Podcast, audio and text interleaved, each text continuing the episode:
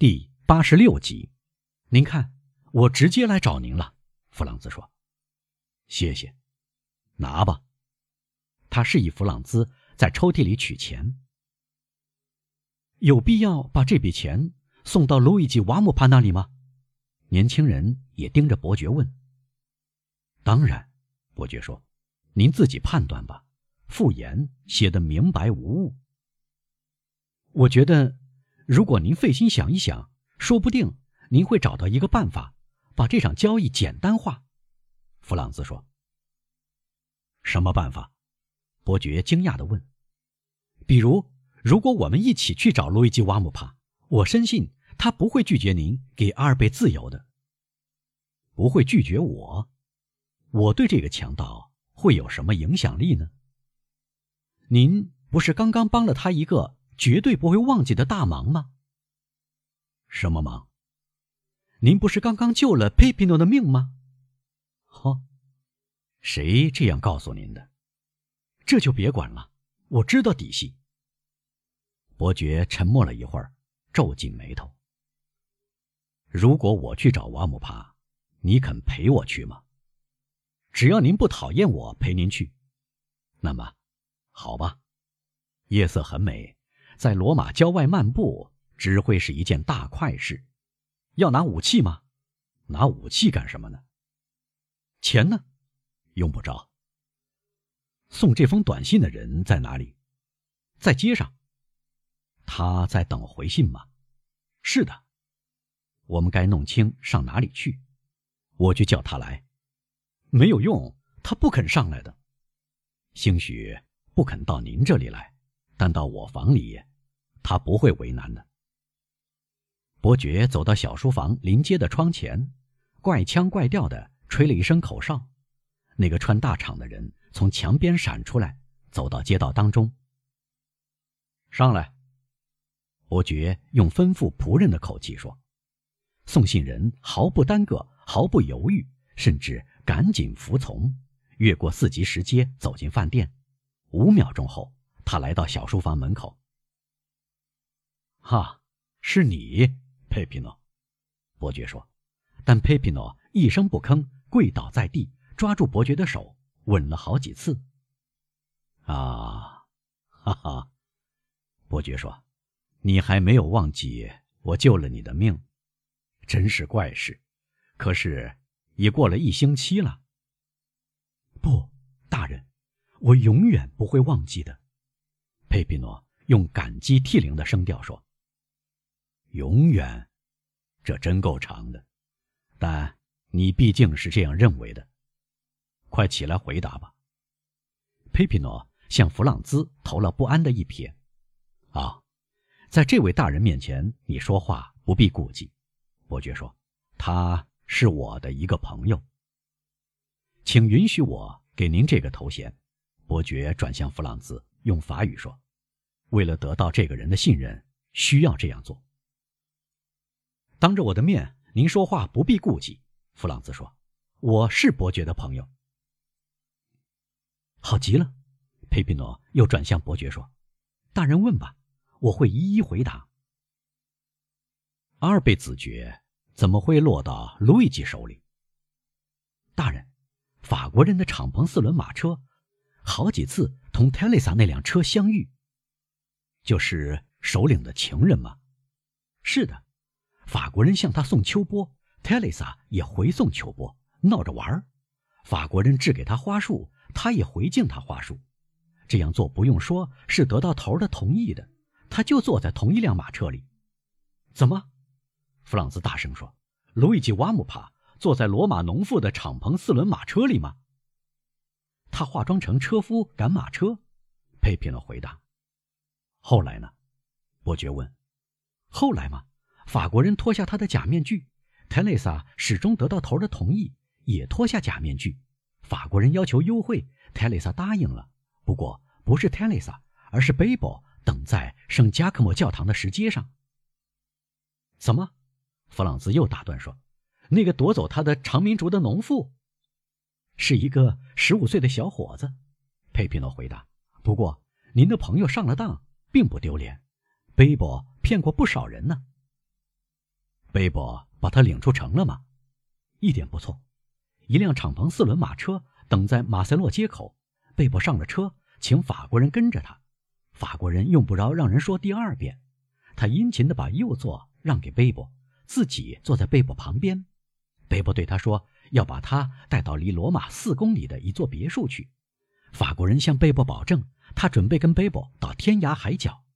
车夫马上沿里佩塔街走，来到圣保罗门，在离城郊二百步的地方，由于法国人变得实在过于胆大妄为了，贝博便把一对手枪顶住他的咽喉。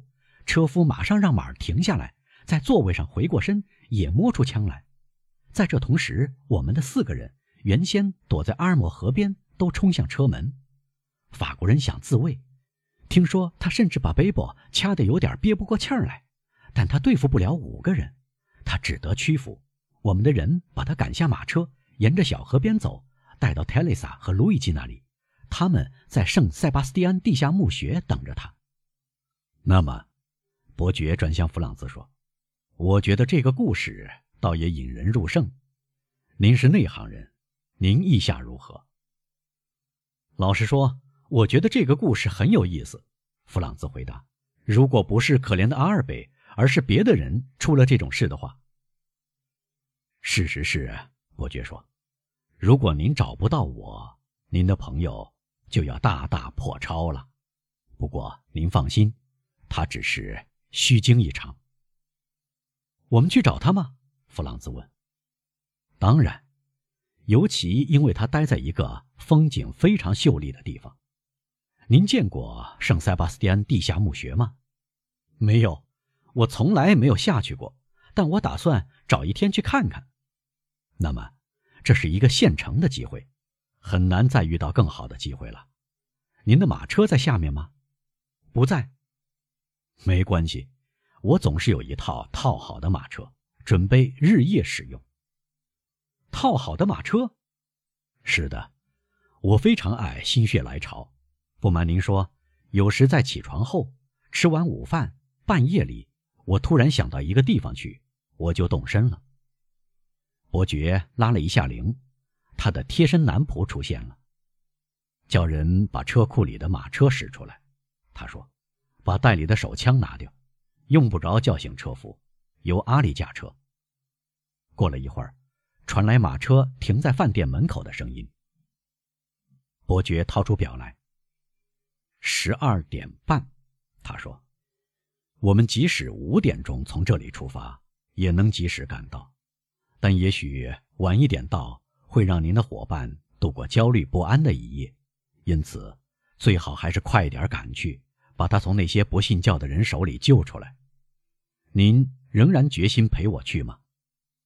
决心更大了。那么，来吧。弗朗兹和伯爵走了出去，佩皮诺尾随在后。他们在饭店门口看到马车，阿里坐在赶车的座位上。弗朗兹认出了基督山岩洞里那个哑巴奴隶。弗朗兹和伯爵登上马车，这是一辆双座四轮轿式马车。佩皮诺坐在阿里旁边，马车疾驰而去。阿里事先接到命令，因为他走的是杭市街，穿过瓦奇诺广场，沿着圣格雷戈利奥大街向前。来到圣塞巴斯蒂安门，在那里守城门的想找麻烦，但基督山伯爵出示了罗马总督签署的日夜不分时辰进出罗马的准许证，于是狼牙闸门吊了起来，守城门的得到一个路易的辛苦费，马车通过城门。马车所走的道路就是阿皮亚古道，路旁布满坟墓，在初升的月光下。弗朗兹不时似乎看到有个哨兵从废墟中闪现出来，但佩皮诺和哨兵交换了一个暗号，哨兵随即缩回到黑暗中，消失不见了。快到卡拉卡拉竞技场的时候，马车停住，佩皮诺下来打开车门，伯爵和弗朗兹下了车。过十分钟，伯爵对他的同伴说：“我们就走到了。”然后。他把佩皮诺拉到一边，低声给了佩皮诺一个吩咐。佩皮诺从马车车厢取出一支火把，就走掉了。又过了五分钟，这期间弗朗兹看到牧羊人踏着一条小径，在罗马平原高低不平的地面上走着，消失在宛如巨狮竖起的鬃毛一样的高高的红草中间。现在，伯爵说：“我们跟着他走。”弗朗兹和伯爵也踏入那条小径，走了一百步，通过一道斜坡，小径把他们带到一个小山谷的尽头。不久。可以看到两个人在暗影中交谈。我们要继续往前吗？弗朗兹问伯爵。还是需要等一下？往前吧。佩皮诺大概已经告诉哨兵我们来了。果然，那两个人之中有一个是佩皮诺，另一个是放哨的强盗。弗朗兹和伯爵走近了，强盗向他们致意。大人，佩皮诺对伯爵说：“请跟我来。”地下墓穴的入口离这里不远。很好，伯爵说：“你在头里走吧。”果然，在一大丛灌木后面和几块岩石中间张开一个洞口，只能让一个人进出。佩皮诺先从这个石缝进去，但他刚走几步，地下通道便豁然开朗。于是他停下来，点燃火把，回过身看他们有没有跟进来。伯爵先钻进这像气窗一样的入口，弗朗兹尾随其后。地面略呈斜坡往前伸展，随着向前而扩展开来，但弗朗兹和伯爵还是不得不弯着腰前进。他们好不容易并排走，这样走了一百五十步，他们被一声喝问止住：“口令！”这时，他们在黑暗中看到火把的光。照在短枪枪口上闪烁着。朋友，佩皮诺说：“他独自往前，低声对第二个哨兵说了几句话。这个哨兵像第一个哨兵那样，一面行礼，一面向夜间来客示意，他们可以继续往前。哨兵后面是一道台阶，有二十来级。